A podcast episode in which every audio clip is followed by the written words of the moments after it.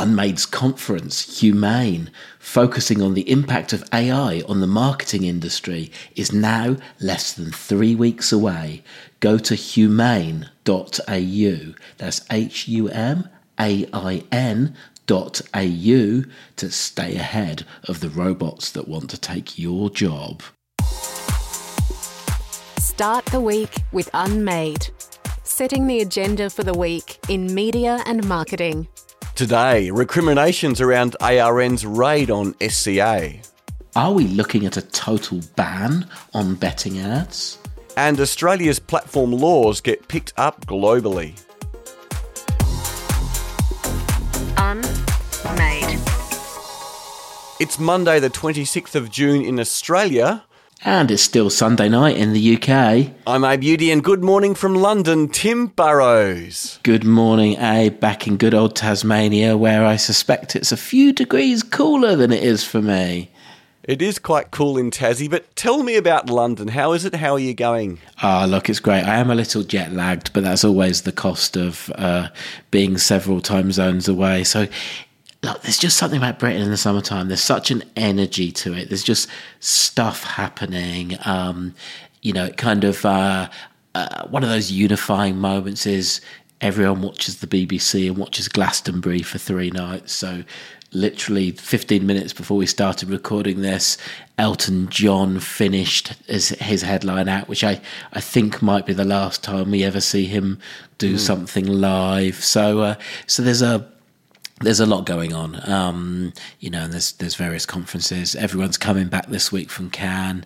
There's Madfest, which is one of the reasons I'm in in, in London. Um, not this coming week, but the week after. Um, so yeah, there's a there's a vibe. There's an energy against uh, around the place. Um, every time I come, there's more digitized outdoor boards than last time, um, and uh, the free newspapers get thinner and thinner you know, the Evening Standard really is just a sort of sad pamphlet now. So, um, so yeah, you know, each time you come, mm. you definitely notice the the little changes in the uh, in the media. Before we get into start the week and the happenings in Australia this week, I read uh, some of your writings about Timbot in Saturday's email. Do you want to give us a quick little uh, summary of how he's going? Yes, this was something really exciting to finally launch, and it felt quite strange being on the other side of the world when we finally got him out of the door and kind of you know having to send him off into the world and then go straight to bed. So yeah, so so Timbot is it's Unmade's chatbot. Um, it consists of uh, the, the, the, the, knowledge uh, that comes from my book, Media Unmade, plus the accumulated two year archive of um, Unmade's newsletter, um, along with some transcripts from the podcast too.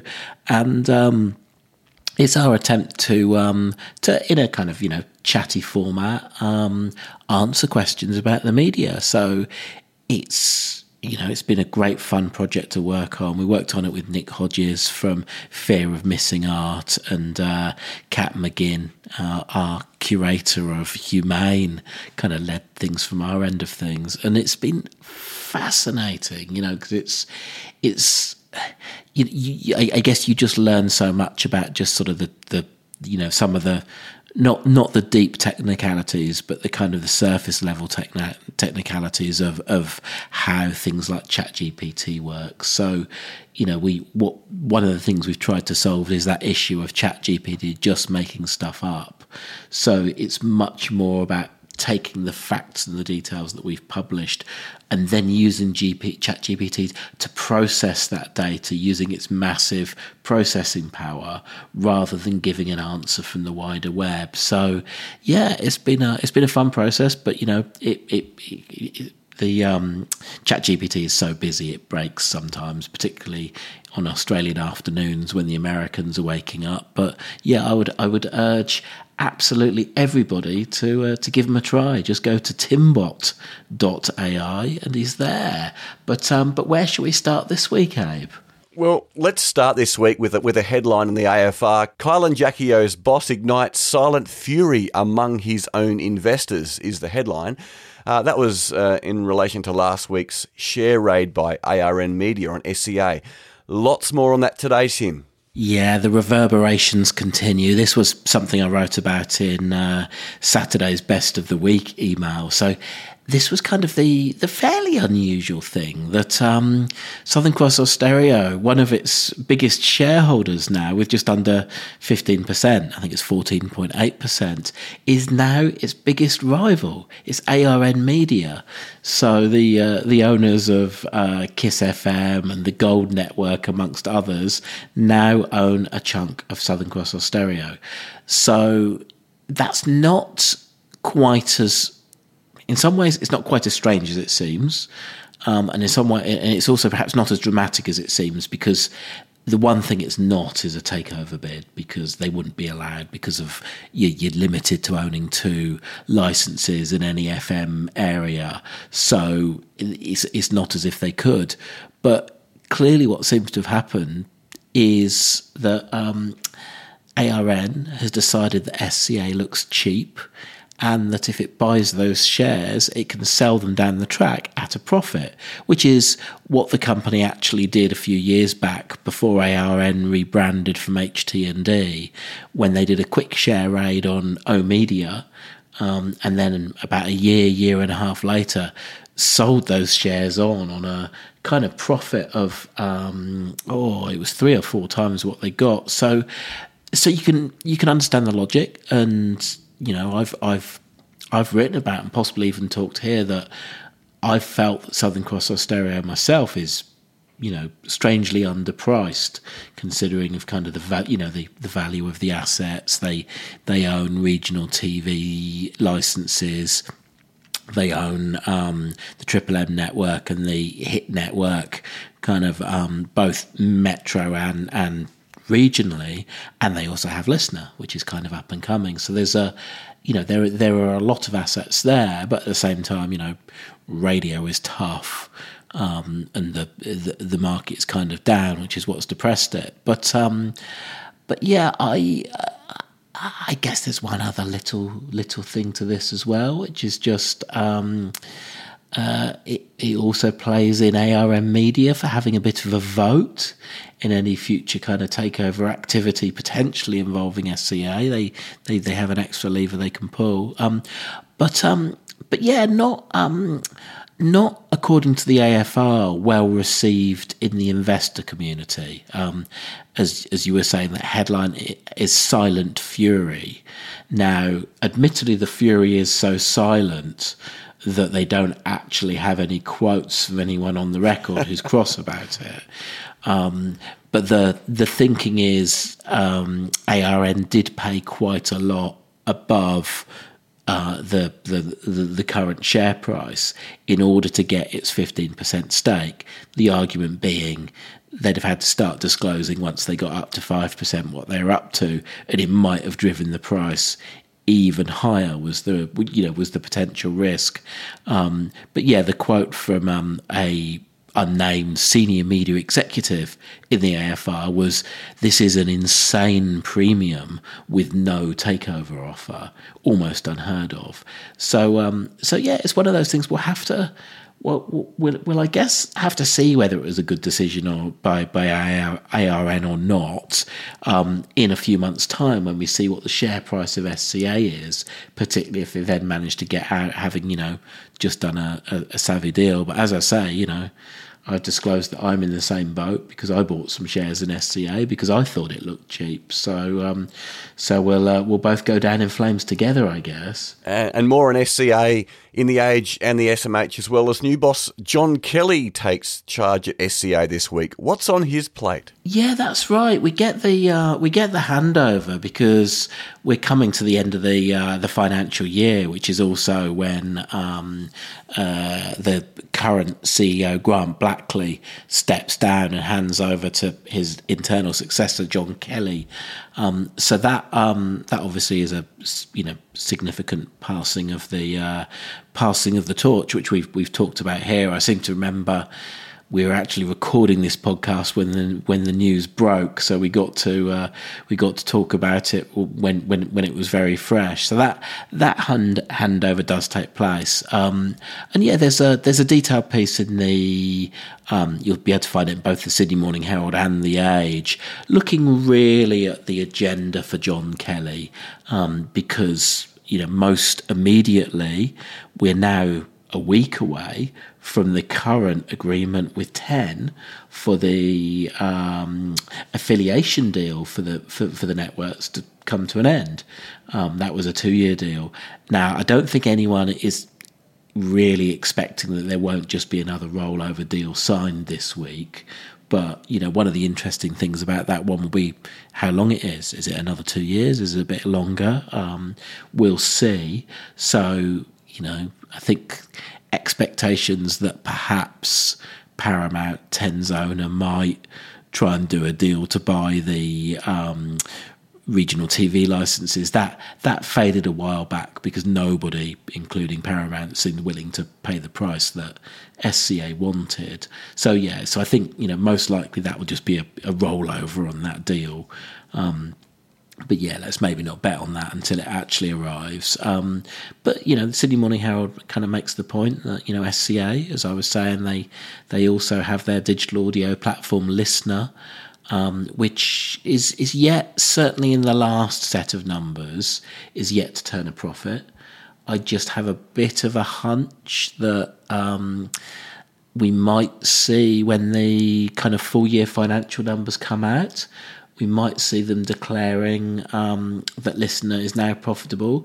Now, it might not be on a full year basis. They might have just been able to say, you know, it turned profitable in the last month or two. But we'll we'll see, particularly with the you know with, with the advertising markets um, slowing down. But you know that's a that you know that's another issue and another battleground. And then the really intriguing one, and and and we've talked about this as well, is there's not that long until Kyle Sandilands and Jackie O's current deal with ARN expires. And of course, one of the you know moments which arguably kind of took away from um, SCA's momentum and, and, and you know put it in the sort of commercial challenges it faces was losing Kyle and Jackie O. So the question is, is there a way of getting them back? And you know, I've I, I've said before on this podcast, if I was SCA, I would just offer them a chunk of the company to come across. So whether they're bold enough to do that, uh, we'll see, um, because of course they'd have to justify that to their shareholders. But um, but yeah, that's going to be one of the key questions going forward. And Tim, I've seen uh, just as we as we're recording, Disrupt Radio launches today to a fanfare, a, a fairly quiet fanfare. Uh, do you have any update on what's happening with Disrupt? you know, a quiet fanfare is probably the best way of putting it. I don't think they'll have launched with big audiences, but you know, best of luck because it's always great to see any new media thing start. And uh, our producer, you've been um, following this one this morning. I think you saw the founder, Benjamin Roberts, had put something on LinkedIn. That's right. He calls it a first format for entrepreneurial thinkers and business mavericks with Sir Bob Geldof at the helm for the first week of live breakfast. He also says, here's to a five year business plan and dream that's come to life. And might I say, after being retrenched by Fairfax Radio and told to dumb down my CV if I ever wanted to stay in the industry. Here's to every person that played a part in this adventure. Interesting to see uh, Disrupt launching this morning. It will be it will be great to track their journey and to see to see how they go. As you said, Tim, starting probably with smaller audiences, and you would think finding an audience will be the biggest challenge. As you say, good luck to them. Um, any thoughts on that? Yeah, and look, and they have since last week when we sort of said they'd not been doing much PR.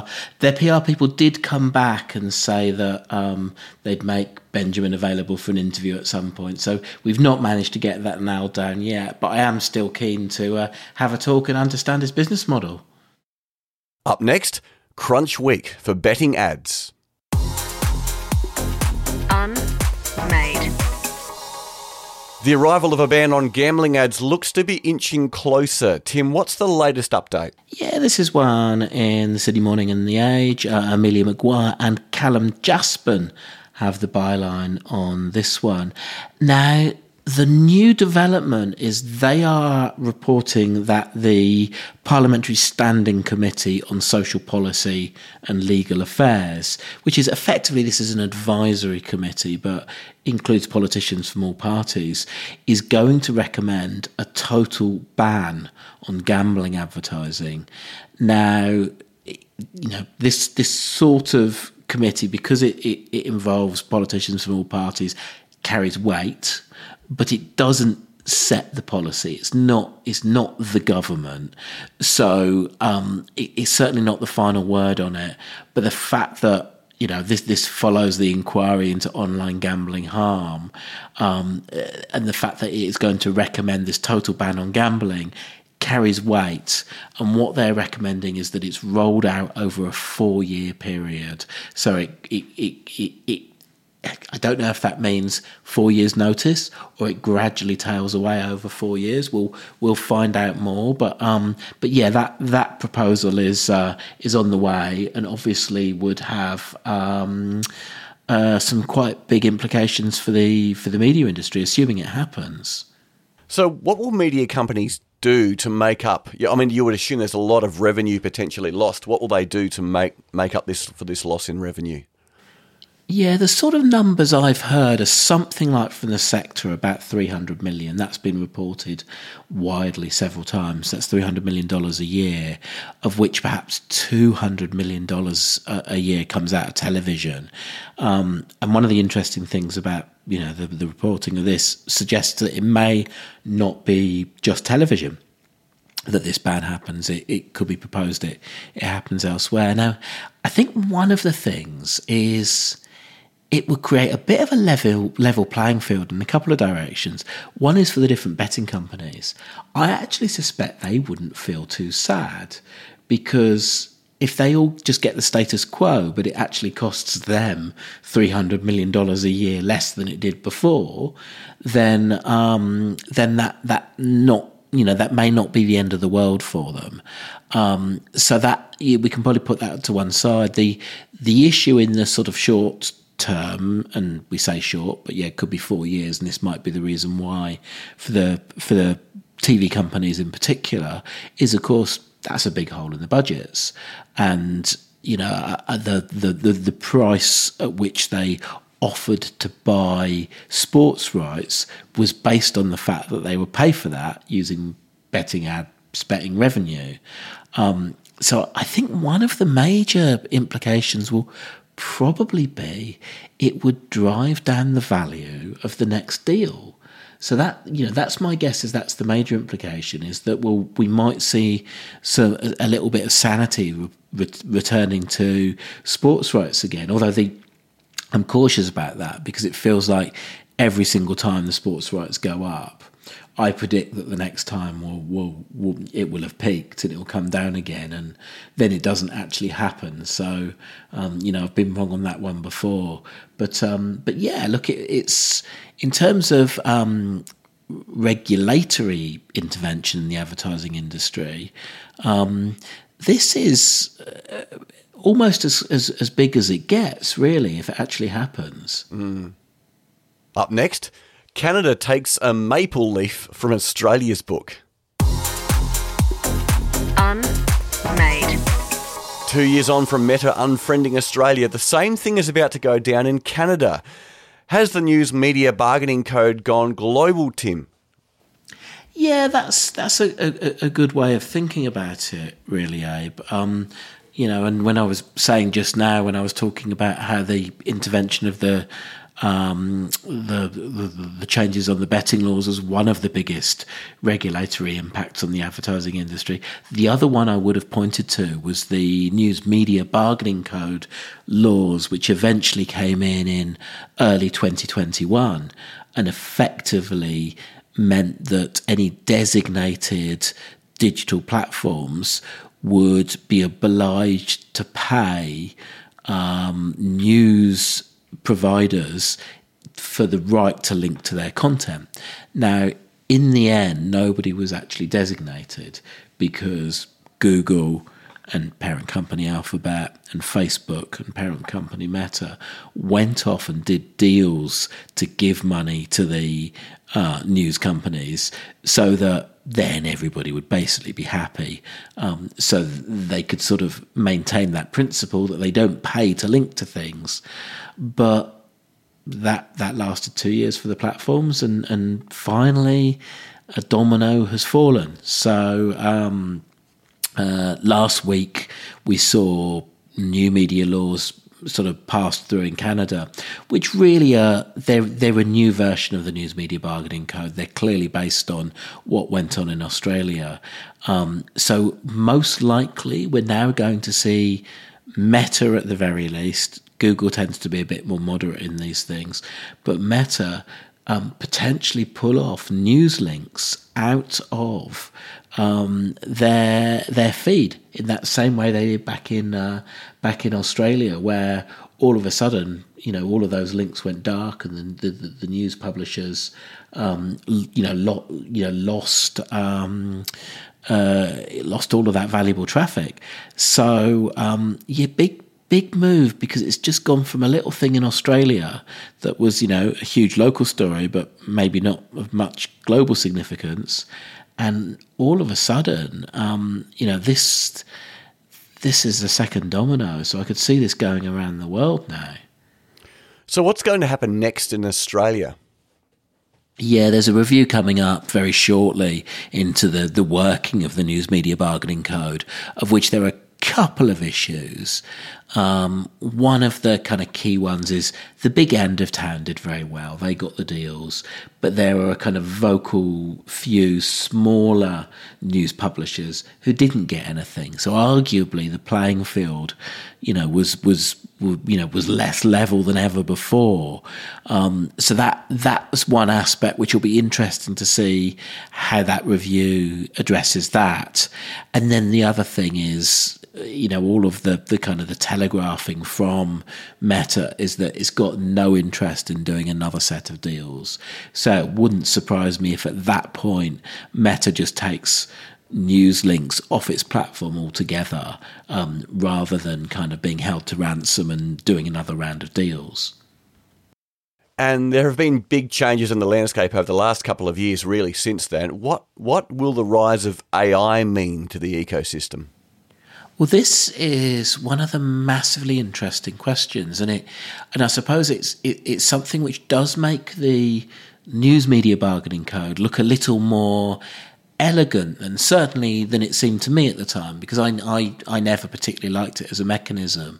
But if um, the likes of, as I say, Meta and Alphabet can be forced to pay for the right to uh, link to content or make use of that content, then if um, large language model systems, which is sort of what's behind generative AI, if they're being trained on news content and being driven by that news content to give the correct answers, then there argue there really is an argument there should be some sort of licensing regime there, whether um, you know wh- wh- whether it's doing deals directly or, or or it's something you know more akin to kind of you know the way that things like the copyright agency works.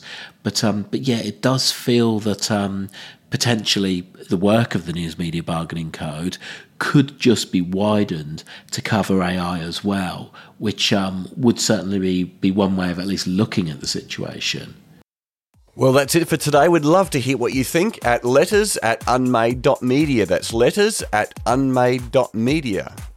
And Unmade will be back tomorrow with Tuesdata, tackling the real cost for creative agencies of pitching. Don't forget, if you'd like to support Unmade, you can become a paying member. Go to unmade.media to find out how.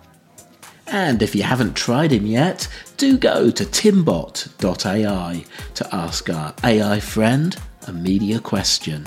Today's podcast was produced with the usual enthusiastic support of Abe's Audio. See you next time. Toodle pip. Unmade. Podcast edit by Abe's Audio.